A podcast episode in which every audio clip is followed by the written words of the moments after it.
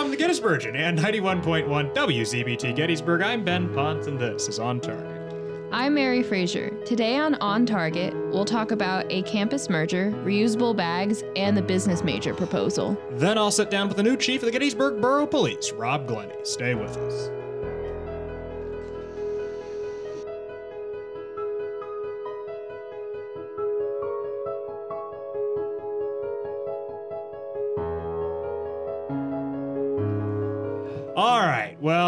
Let's get into the news. So, the first thing, uh, something that I guess has been in the works now for a little while, but was uh, duly announced the Garthwaite Leadership Center uh, and the Gettysburg Recreation Adventure Board, two organizations more commonly known by their respective acronyms as the GLC and GRAB, uh, are going to be merging, uh, or as apparently Andy Hughes wants everyone to call it, integrating uh, into one experiential education leadership thing. Name, I believe, is still TBD. Uh, at the end of this year, it's a one year integration process.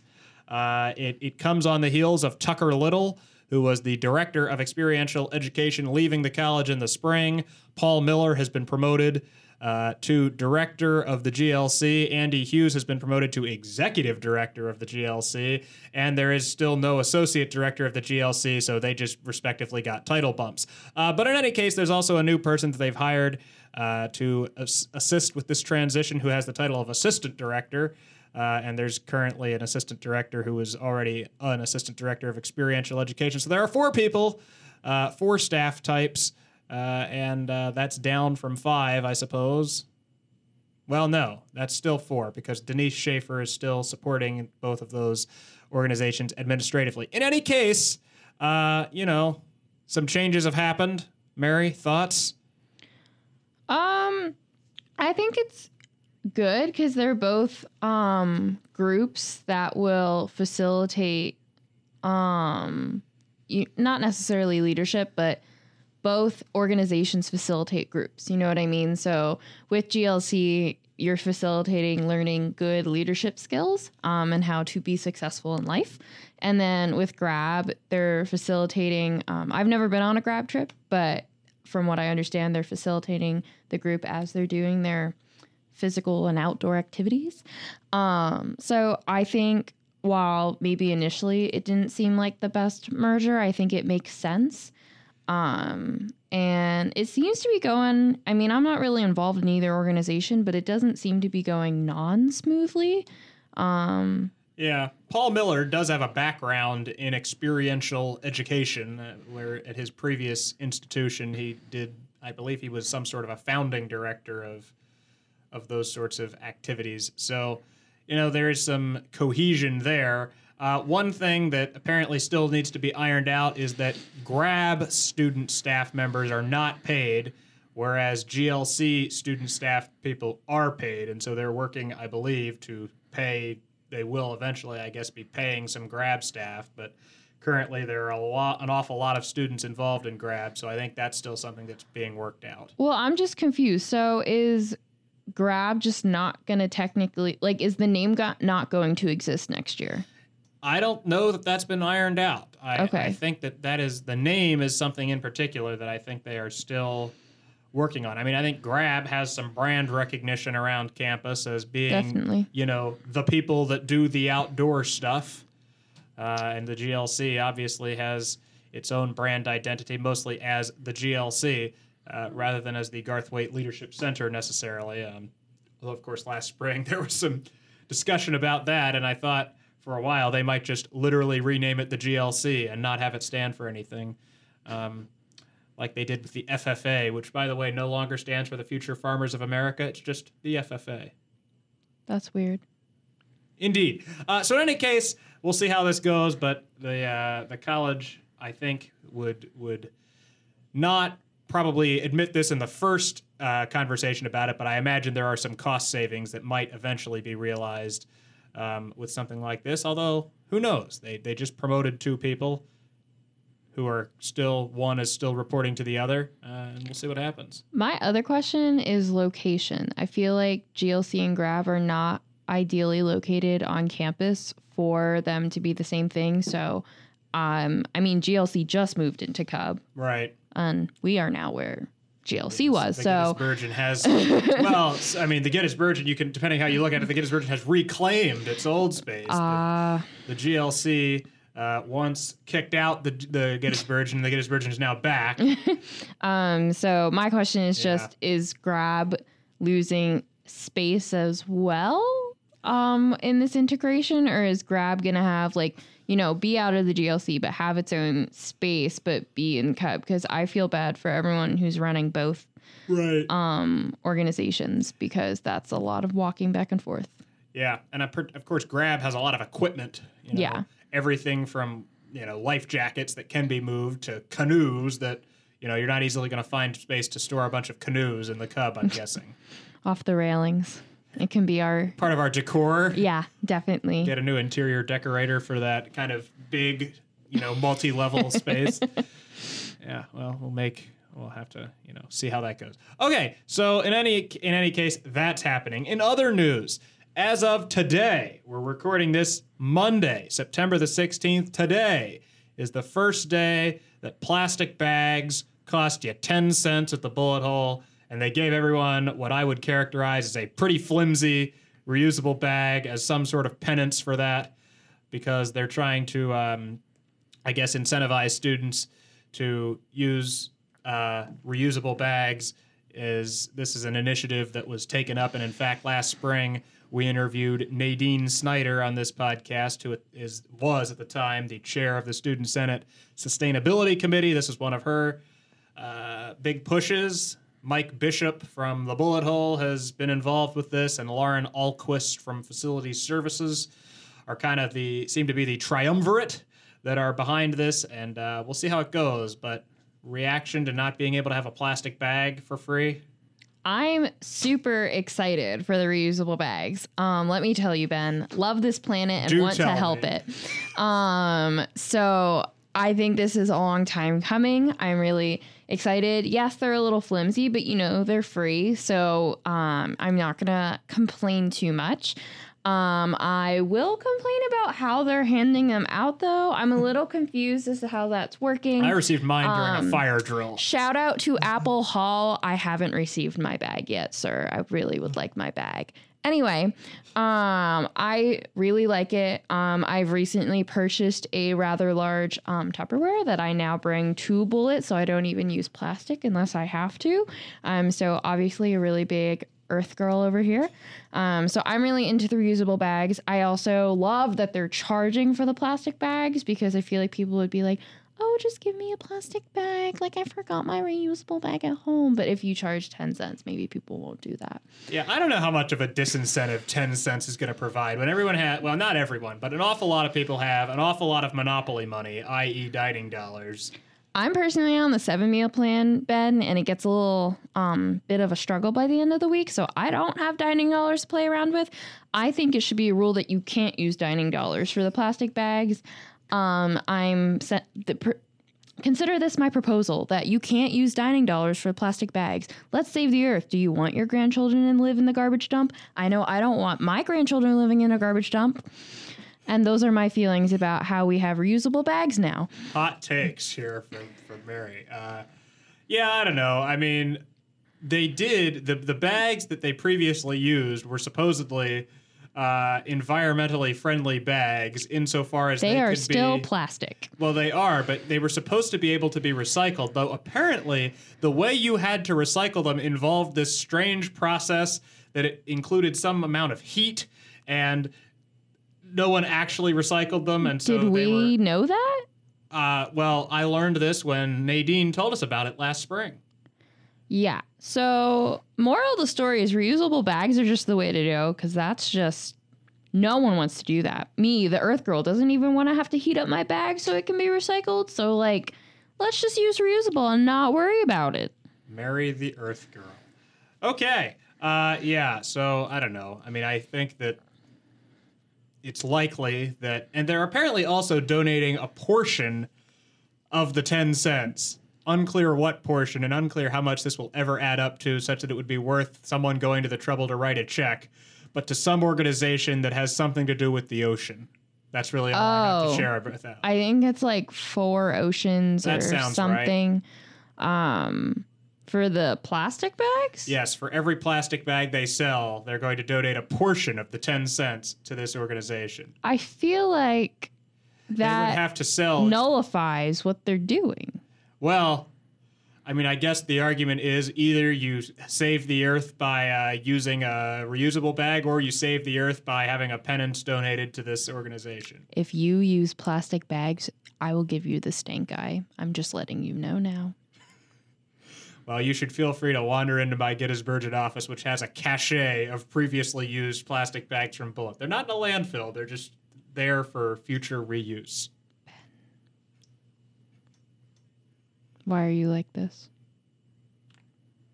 Unclear. Okay, moving right along. Uh, I was just experiencing the stink eye, I suppose. You definitely were. What else is on that list? I don't even know. I The wrote business it like 10 minutes major. Ah, the business major. Yes. So, uh, last week we devoted a significant portion of the news segment uh, of this podcast discussing the fact that a business major was forthcoming, and as of last Thursday, it has come. Uh, the management department, in in consultation, in partnership, in co-sponsorship. There's the word I'm looking for, with the academic policy and program committee, uh, APPC, because everything has an acronym. Uh, co-sponsored this motion, brought it to the faculty on Thursday, and got a grand total of zero negative comments. After last spring, it was a real controversial issue. Frankly, I didn't see a whole lot of wheels spinning. I saw a whole lot of eyes glazed over as the proposal was being presented. I think maybe everyone exhausted all of the energy they had to rail about this last spring, but in my conversations with people who have been on the faculty for a while and tend to know how to read the room at these faculty meetings, it seems like it's going to sail. Interesting. Um, so is it a dual major? No, it is no longer a dual major. It is now they so they have renamed and this is actually funny. They have renamed the OMS major to be the Business Organizations and Management major or BOM for short. Oh Well, my it's not god! it's not clear to me that the acronym has dawned on them yet. But uh But it's- even if you switch it around, it'd be mob. So like, it's really That's a possibility. Yes, it could be the businesses management and organization major, I suppose. The BMO. the BMO. Yeah, I mean that's a little better than. But you're right. It, we, the choices are the bomb or the mob. Uh, so, yeah, good stuff. And You would think that the marketing and branding people, you know, that this major is going to include. One of the things that the new major will include is courses in marketing. So you would think that maybe the bomb would have dawned on them, unless they're okay with it being called the bomb. I mean, It's thebomb.com. Yeah, I, I suppose. Uh, but in any case, that's one particular point of it that at least I find funny. Um, but other than that, it will be a, so there's a two track. There will be two tracks within one major. One that will be explicitly business focused. The other one will be fairly similar to the current OMS major. Uh, Bennett Bruce, who is one of the faculty members in the department, who has been involved in pre- presenting this presenting this proposal over the last few months. Uh, said that last spring they were not prepared to rip up their current OMS major, uh, given that it had just gone through an external review that they say was positive. But after the feedback they received from the faculty, they realized the only way they could really do this right, so to say, uh, was to create a new major and call it business. There's this. Uh, the the other thing that was interesting about this was how it was presented. Uh, before the faculty discussed it, Chris Zappe, the provost, came to the front of the room and read a lengthy statement from the head of enrollment, uh, who was not able to be there, about how essentially, you know, the blood of the blood of you know the blood will be on your hands if the college goes down and uh, you know goes down in flames because no one will enroll because we don't have a business major. Tell me this is a direct quote. That was not a direct quote. That's my summary Oh man. but that was the takeaway from the from the little speech that Zappe read on her behalf. She said she opened by saying it's important to note that all curricular decisions rest with the faculty. And then she said, that said, and proceeded to make a pretty strong and, and in fairness, a fairly compelling case that uh, that this was something that that may help the college attract students in what is an increasingly competitive admissions marketplace, particularly for liberal arts colleges, particularly in the Northeast, where the population is declining. Uh, you know, people didn't have as many babies in 2008, and uh, you know those kids will be going to college pretty soon. So you know, want to be prepared for that. What else is going on at Gettysburg College that you're aware of? Uh, this weekend, I believe, is the International Food Festival. It is. I don't know what the theme is though. I'm not on cab. Is there a theme? I didn't even know there was a theme every year. There's a theme every year, Ben. You're a senior. It Come always on. it always happens during marching band, so I never go. Oh, that's unfortunate. Well, And I, this year, once again, it will happen during marching band, so I'm unlikely to go. That is. But people seem to have a good time. They do seem to have a good time. Um, it's always really nice. I remember, I think it was last year it got rained out, so it was in Servo, which was a bit of a bummer. Um, but my freshman year, it was really nice. So hopefully we can hope for good weather. Indeed. So- of course, if, the, if there's bad weather, that also negatively affects the marching band. So, of course, I will also hope for good weather. Ah, I, I guess that's a good thing. I know I'm quite altruistic in that way. You are. Um, I'd also like to stick in here that um, Gari would like everyone to know that her major is awesome and that she will find a job, and that when Ben made fun of it a few weeks ago, it was for his own personal gain and not true at all. All of those things are probably accurate. And uh, yeah, now I guess Gari gets her retort. But uh, you know, well, I'll take another opportunity. And the, Mary thought that it would be a good idea in our office to have multiple clocks to indicate uh, our time zone, the Eastern time zone, and then Gari's time zone, where Gari is abroad. Gari is an integral part of the Gettysburgian, and I felt it was very important that we knew what time she was on. And I agreed, but I told Gari this week that I resisted the urge to make Gari time just 15 minutes late from regular time. He just cannot ever get off her case. Gari, I am so sorry that I can't control him better. I love you and I miss you. And uh, I did tell Gari that directly before I decided to put it on the podcast. So Oh, good. Maybe we'll get a response from Gari for next week's podcast that we could uh, we could air so that she could continue to be uh, you know involved. I miss Gari. I'll use any excuse to have Gari on the podcast. All right. All right, that's going to wrap it up for our news segment. We'll be right back with the bullet report, followed by my interview with the chief of the Gettysburg Borough Police, Rob Glenny.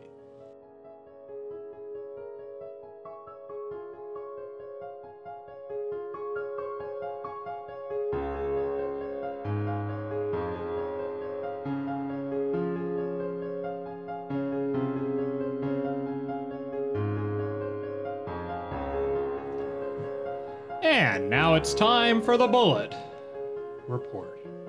On September 11th, the field hockey team defeated Alvernia 3 2. The men's soccer team defeated Stevenson 3 2. The volleyball team lost to Marymount 3 0. The men's cross country team on the 13th lost, or excuse me, defeated Franklin and Marshall 41 16. The volleyball team lost to New York University 3 0. The men's cross country team lost to Dickinson 42 19. The women's cross country team lost to Dickinson 50 15 and lost to Franklin and Marshall 47 16 at the same event. The women's golf team finished first of three at the Dickinson quad match. The volleyball team uh, defeated Keene 3 2. The volleyball team also defeated Moravian 3 1 on the 14th. The men's soccer team defeated Lycoming 2 1. The football team got shellacked by Ursinus 48 10. The field hockey team defeated Muhlenberg 4 0, and the women's soccer team defeated Lebanon Valley 4 1. Thus endeth the bullet report. We'll be right back with Rob Glenny.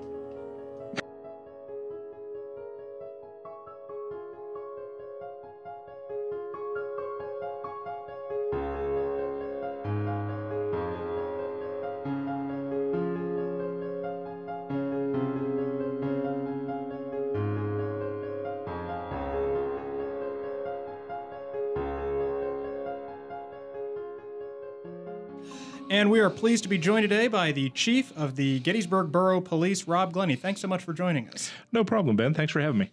So you've now been chief of the Gettysburg Police for a few months. What made you decide to apply for the job and, and move to Gettysburg? Well, first of all, I mean, I, I don't know who, if they wanted to be a, a smaller town police chief wouldn't be thrilled with the prospect of being the chief of police of Gettysburg. I mean, it, it, it's it's known at least nationally, if not internationally, and and you know I can always say, you know, somebody says, you know, where do you work? Oh, I'm the chief of police of Gettysburg, and I I am tremendously proud to have that distinction. Uh, I jokingly tell people when you drive down 15, if you look at a sign, it says Gettysburg next six exits. so people that don't know think that we have a you know a huge city, and I have three or four hundred or a thousand policemen, and Yeah.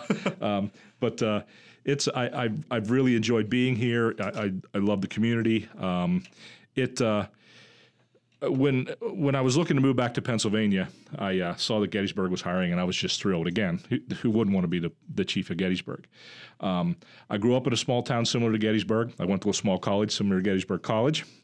Uh, I worked the majority of my career uh, for the Ferguson Township Police in Centre County, which is Near Center Penn County State, State yeah. College, where Penn State is.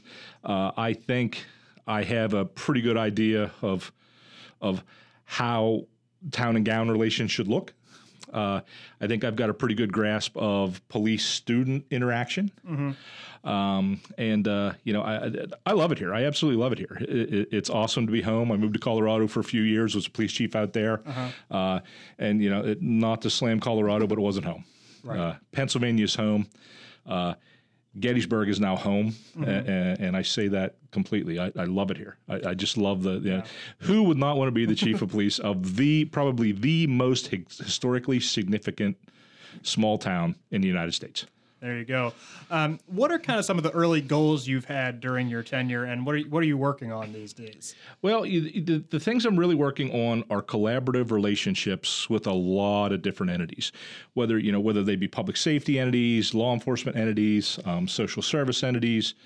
Uh, you know, and my my main philosophy for policing is that that we need to be problem solvers. We're going to be a problem solving police agency. A solving problem oriented police agency is where we need to be. Mm-hmm. And in this day and age, there are very, very few problems that the police solely can solve, that social services can solely solve.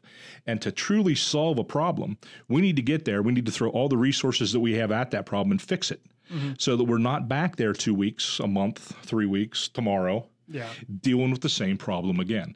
So that's what I'm looking for is this this collaborative ro- approach to public safety. You know, I it, in this in this department, I had I had the luxury of replacing an interim chief who came in and whom I'm familiar with, and I knew that if there were any major issues, that uh, Carl Seghetti, the interim chief, would have addressed them or, or, or probably addressed them. So unlike the last apartment where I when I went to Colorado, I had the luxury of coming in here and being able to sit back and take things in and, and not having to, you know, frantically make change. Um, so I spent my first month, two months, three months sitting back watching things happen. Uh, I did put in some policies right away when I got here, um, and and you know a, a lot of that could be individual chiefs tweaking the way they want the police department to work. But my my one of my other big things, you know, that that I really stress is it's not my police department. Uh, it's a team, and it's it's ju- I'm the person they chose to lead it, and uh, it's it's actually your police department. And and I tell people and this is kind of the attitude I'm trying to get the guys to take in is we don't work for the borough of Gettysburg. I work for the people of the borough of Gettysburg, and a lot of people, ah, it's just semantics. It's not. It's not. It's a mindset. Uh, so I came in, sat back. I want to see, you know, what the folks here want, what the folks here want to see, coupled with what I have to do and things we have to do. And and uh, so we made a lot of policy changes right away. Um, we will have a completely new policy manual by the end of the year, middle of next year. Uh, we've got 60 pushed out so far. We use a policy service called Lexipol. Great thing about Lexipol is it'll give me some model policies, and then I can tweak those so they fit in Gettysburg. Because if there's one thing I've learned in 30 plus years of law enforcement, can't take a square peg and drive it down to that round hole. It's got to fit. It's Right. got to fit what you want, what the people want. So we make that happen. Um, and one of my one of my biggest goals, at least by the end of next year, I want to be well on the way to accreditation through Pennsylvania's Law Enforcement Accreditation Council, or PLEAC.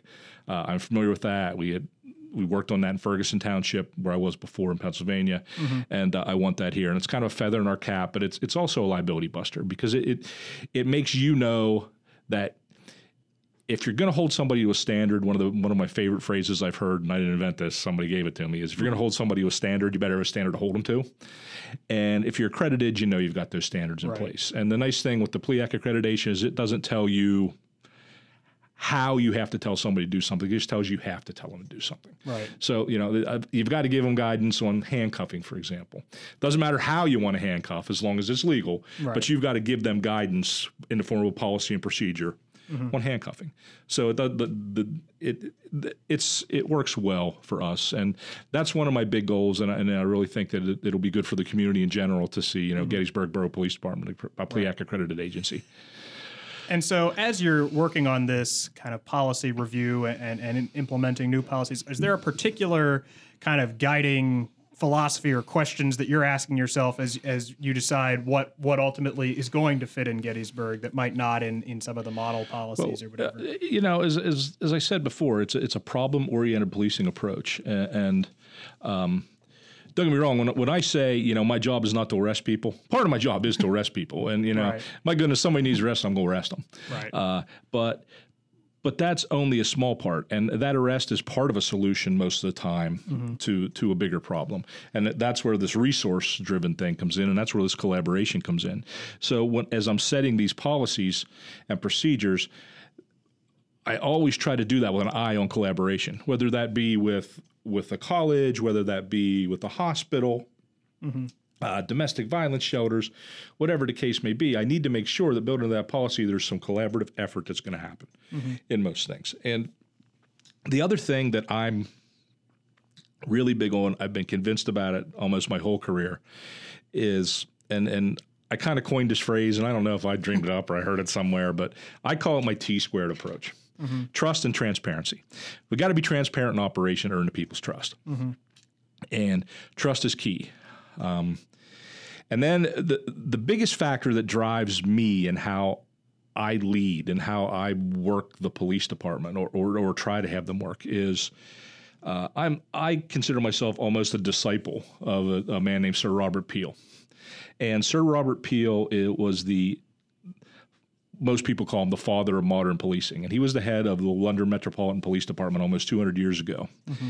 And he created or has been credited with creating nine principles of modern policing again, almost 200 years ago, that are so wholly appropriate today mm-hmm. in policing and community oriented policing that it's incredible to me and mind boggling to me that this man had that much foresight and forethought to rate these, you know, to, to do these things back then. Um, my favorite, which would be principle number seven, and this is a real paraphrase because there's a lot of other words in there with it, but the police are the public, the public are the police. No better way of saying it. No better way to sit back and, and think about how Chief Glenny is going to guide the Gettysburg Police Department than to bring up that principle. And, and one of the other ones that I seem to quote a lot lately is that we as a police agency can't be political, and we have to be as apolitical as possible. And another one of his principles, and the number escapes me. I want to say it's five, and not that that matters, but uh, it, again, paraphrasing is the police can't pander to public opinion. They need to earn respect. They need to earn the friendship of the folks we work for by impartial observance to the law. Mm-hmm. And and that's kind of another way I look and I try to guide things. So, you know, with with those several things that I just spouted off there in mind, mm-hmm. that's kind of my mindset as to how I run the police department, how I'm trying to guide the police department, how I'm creating and crafting some of these policies. Uh, and and you know that's that's been the big thing. Other than, than learning town, learning the people, learning the guys. One of my first things was to come in and learn the guys and see what they need. And and they, they had a good many needs that that, that um, you know we've addressed, and some things that just hadn't been looked at over the years, and, and we're starting to look at those. Um, one of the big ones is training. I'm a big big fan of law enforcement training. Always have been, always will be. Was a trainer for a long time, and you know I I want to get our guys to as much training as we can possibly get them to. Um, we've bumped up range time because you know that's one of the most litigious things we do is carry a firearm. So we need to be trained not just how to punch those holes in the paper, but when to when to shoot, when not to shoot, what to say, and you'll do and and I won't bore you with countless numbers of stories but when it comes to law enforcement and training and kind of they call it muscle memory and things like that you do as you train you train and if you train as you do you'll do as you train because you ever heard the old adage practice makes perfect? Mm-hmm. It's not true Perfect practice makes perfect. Right. Practice makes permanent. So if we practice perfectly and we practice enough that we're, we're doing it perfectly, then our reactions will be perfect. And and, and that's the ultimate goal because we- we're going to make mistakes. Everybody's going to make mistakes. So you know, the more training we get, and to make sure we train right. Um, we're looking at that. We have specialists in se- several areas. That's another thing that that as a small police agency, we have to be really specialty driven. As you can tell, I don't like to talk, so uh, we need to be really specialty driven. So I have a couple criminal investigation specialists, let's say, on each of my squads, and the police department is broken down into two squads: Squad A and Squad B. So each squad now has, on top of our detective, we have a criminal investigation specialist. So they're going to help handle more of some of the more advanced criminal stuff that comes in for each squad. We have training specialists, firearm spec- specialists, driving under the influence enforcement specialists, community oriented policing specialists. Um, we have, I actually have appointed, since I've been here, a liaison to the college DPS. Uh, Sergeant Pruitt is our, our liaison to DPS. So they, you know, and it, instead of having problems like there may or may not have been in the past, we, we talk. Right. Yeah. How much simpler can you make it than that? Well, you've mentioned a few times uh, various kind of community-oriented approaches, and I'm I I read an article last year, and I don't remember what publication it was in, but it said essentially that we expect too much of the modern police force to be social workers and firefighters and and security and and you know teachers and mentors and everything else, and I'm wondering the extent to which you think that's true, or whether it's just a kind of a reality of the situation that now you're just adapting to that reality. It's a reality of situation. It is true. It's a reality of the situation. It's a reality of the way things are, and it's a financial reality nowadays. The and I call first of all, if if you were to call back to my old police department mm-hmm. in in Colorado, I guarantee you that the young lady would, that answered the phone, if you said to her, "What would Chief Glenny not allow you to say?" her response to you would have been, "That's not my job." Because if if you're a policeman and you work for an agency that Rob Glenny runs, those words should not be uttered from your mouth. That's not my job because it is your job.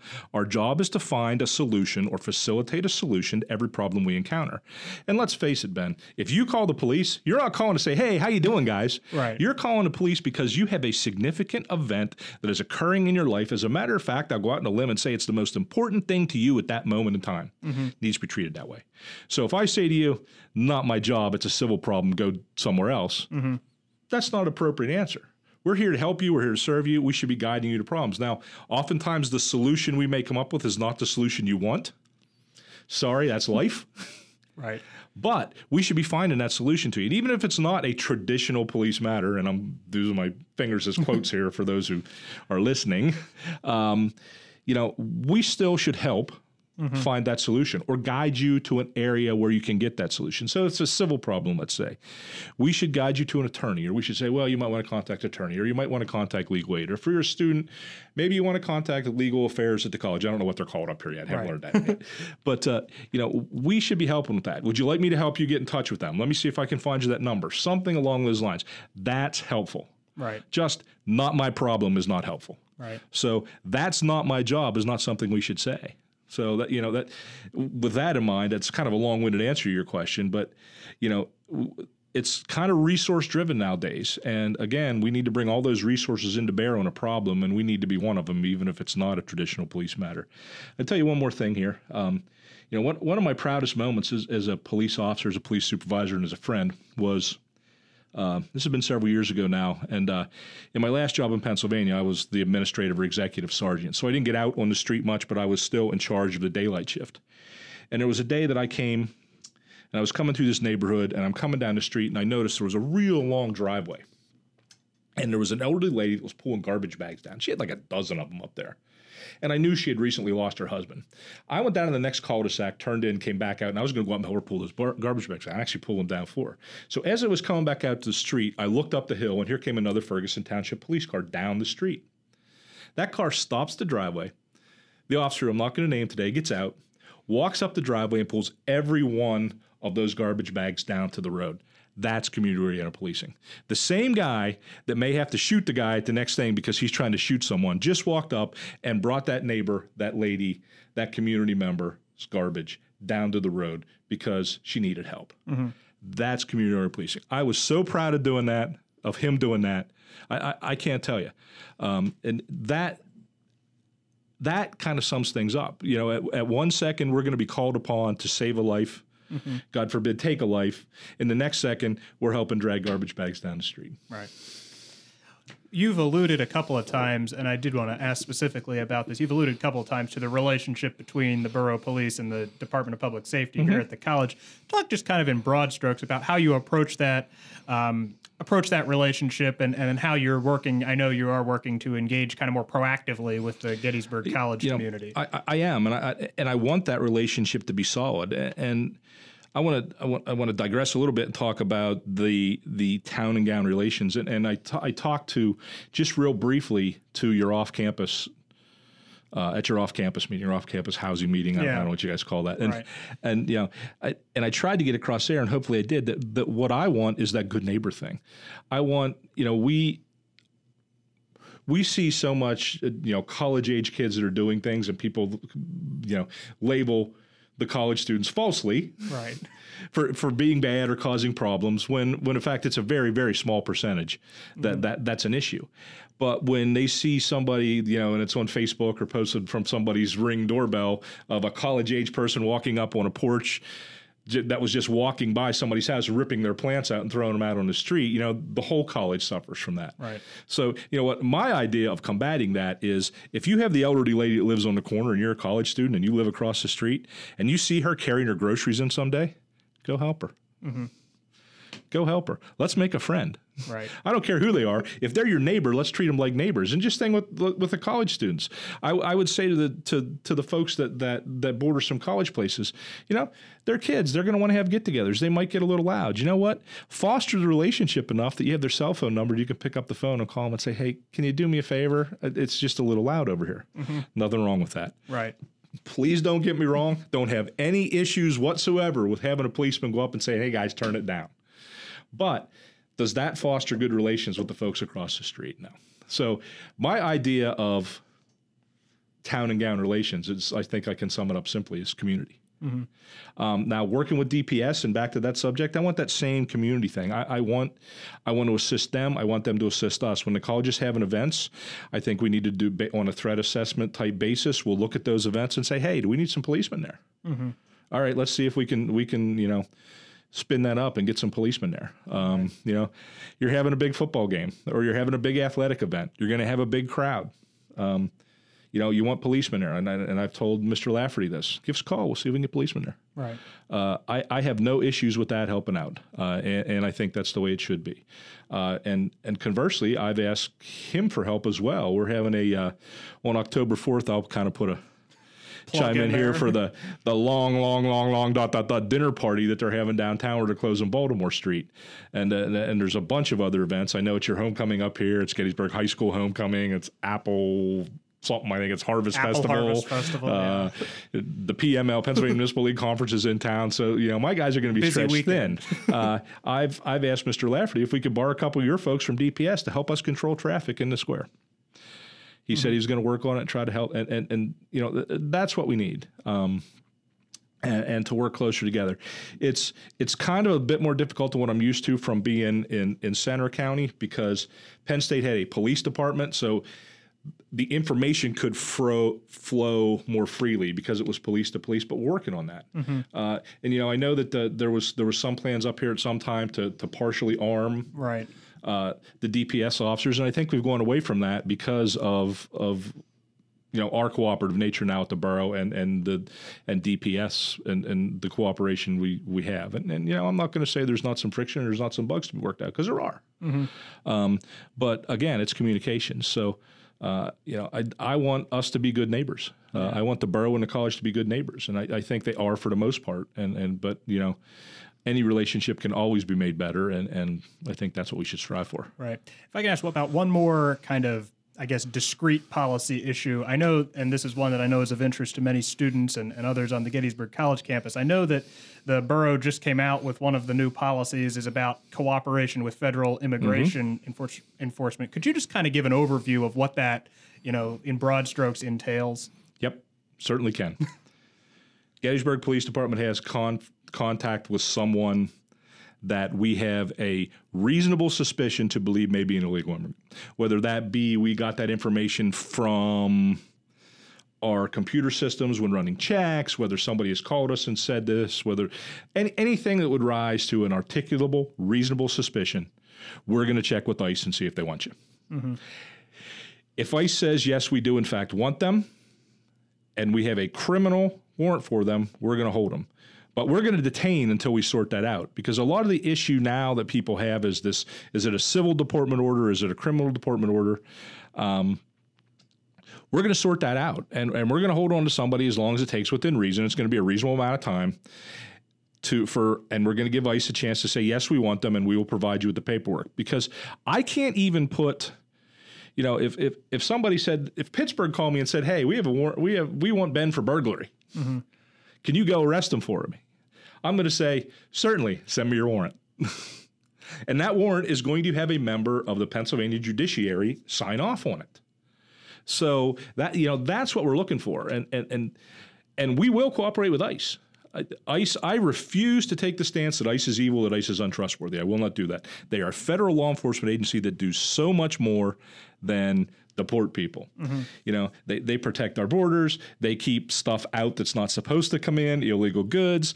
They fight, um, you know, involuntary servitude, human slavery. They're, they're doing those investigations, illegal document investigations. Department of Homeland Security is in charge of all that stuff now, and they do that and they do it well and they keep us safe. So they're they're I, I just I refuse to jump on that bandwagon that, that that they're evil. They're doing their jobs. They're obeying the law. And the bottom line is we're we're a country of laws, mm-hmm. and, and we can't pick and choose what laws we're going to enforce. You know, I may not like the fact that the speed limit on Washington Street out here is 25 miles an hour, but you know what? That doesn't matter. Right. Doesn't matter.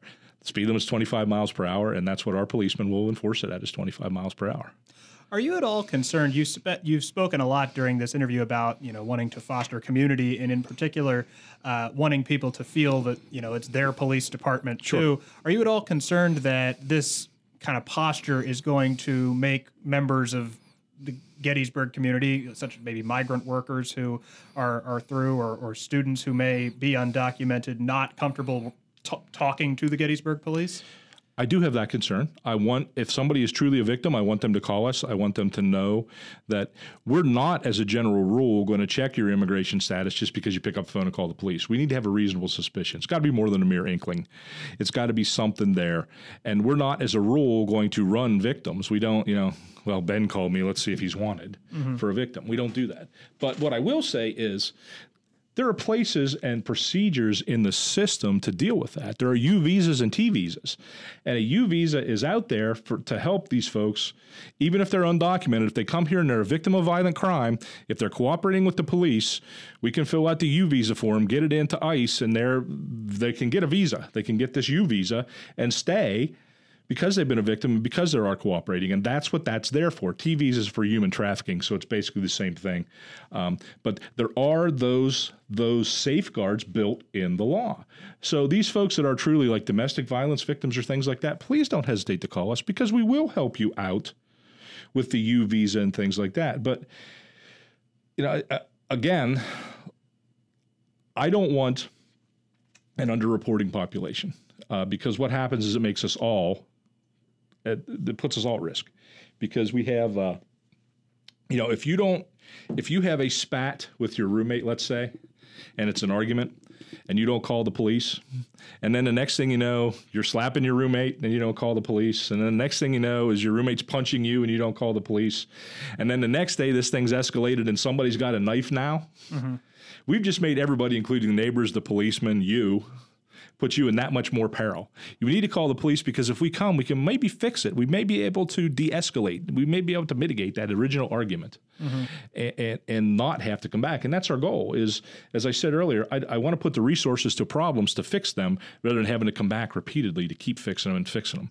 And, you know, that that's resource driven and it's just the right thing to do. Mm-hmm. And then one more kind of specific question about that. In you, you talked about needing to have an articulable, uh, reasonable suspicion. Mm-hmm. If you know, in a routine traffic stop sort of situation, when you are running a license plate, will that yield enough information that you could get that kind of suspicion and then go there? Sometimes, because what what the police routinely do is if if let's say I stop you for rolling through a stop sign, I'm going to run your car. the registration on your car to make sure everything's valid. And I have to do that now because we don't have the stickers on the plates anymore. Right. Um, and I'm probably going to run you. And some systems out there run the, the owner of the car automatically. Uh, there's a traffic stop feature for officer safety purposes to make sure nobody's wanted. And sometimes that'll pop up as wanted from ICE. And sometimes an ICE thing will pop up in there. And that's what I'm talking about is an articulable reasonable suspicion. Hey, ICE wants this person. Okay, well, let's get in touch with ICE. Let's see why they want them. Do they want them because there's been a civil deportment I don't know what they call them, orders, warrants, whatever, a, a, a civil issue type thing. Is that what they want them for, or is this a criminal deportment type thing? Um, and oftentimes, I'm going to be honest with you, even if it's a criminal deportment type thing, I can count on one hand the number of times in a 30 plus year career that ICE has said to me, "Yeah, I want them." I mean, literally one hand. Uh, I hate to call this, uh, you know, I hesitate to say it's a non issue, but I think in 30 some plus years, with one hand of counting that, that I can count them, it's, it's really, it doesn't happen that often. Yeah. Um, and, you know, it, it's, you know, it's, we're going to enforce the law. And it's not just going to be, you know, because whatever we just had an inkling. Um, you know, we also have a policy, what's called bias-based policing, and that's that's required by law, uh, required for accreditation. Right. And and just to say, well, I'm going to check this person because of their race or because of their name or something along those lines, we can't do that. We, we just can't do that anymore. That'd be like a profiling type issue, which we can't profile. The courts have ruled over and over again, no profiling. So you know, we're we're not going to do any bias-based policing. We're not going to profile. But if we do through the course of a normal investigation, which we do every, you know, when every other time vehicle stop, like the procedures I just told you, latch on to something that says that perhaps you're wanted, we are going to voir dire mm-hmm. that situation. Because we have to. We have to make sure everybody's safe. We have to make sure everybody's obeying the law. We are sworn to do that. Right. And last question, looking at kind of the big picture, what are the top one or two things that you would want members of the Gettysburg College community, students or faculty or whomever else to know about what you're trying to do here with the Gettysburg Police? Well, you know, I I say it and I don't want to misinterpret it. My job's not to arrest you. My job's to keep you safe. My job is, and I said this to start, my job is most certainly if I have to, to arrest you, mm-hmm. or if I should to arrest you, or if I have the evidence to arrest you, to arrest you. But what I don't want the members of the college community to think is, I'm going to try to invent a reason to arrest you because you're a college student. And, and now I can expand upon that a little bit. One of my biggest pet peeves, and always has been as a policeman, is when you walk by the parent and in uniform, or a policeman walks by in uniform and says, Watch out if you don't eat your dinner, he's going to arrest you and lock you up. You've just villainified the police. And instead of telling that child, hey, that's the guy that's going to help you if you ever lost, if you ever lost your way, if somebody's trying to, you know, kidnap you, whatever the case may be, you run to the person in that uniform. You're telling them run away. You're telling them don't go near that person. They're bad. They're going to lock you up. No, don't do that. We're here to help. Mm-hmm. We're here to solve your problems. And that that is ideally what we want to do is solve the problem that's associated with that. I would never in a million years say we're not going to arrest you if you do something wrong because we are. We are. Uh, it's it's part of our job. But as as I alluded to earlier, you know that arrest is part of a solution to that problem. It's not the solution. Does that answer that question? I think so. Chief Rob Glenny, thanks so much for joining us. Thanks for having me, Ben.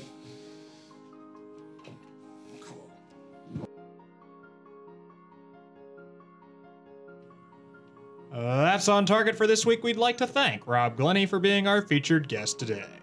We'd also like to thank the staff of the Gettysburgian and the executive board of WZBT for their ongoing support of this project. Please be sure to subscribe to On Target on iTunes, TuneIn, Stitcher, Google Play, or wherever else you get your podcasts. On Target is a joint production of the Gettysburgian and WZBT. Theme music was composed by Diego Rocha, 2019 graduate of the Sunderman Conservatory of Music, currently pursuing a master's in music composition at the University of Missouri, Kansas City.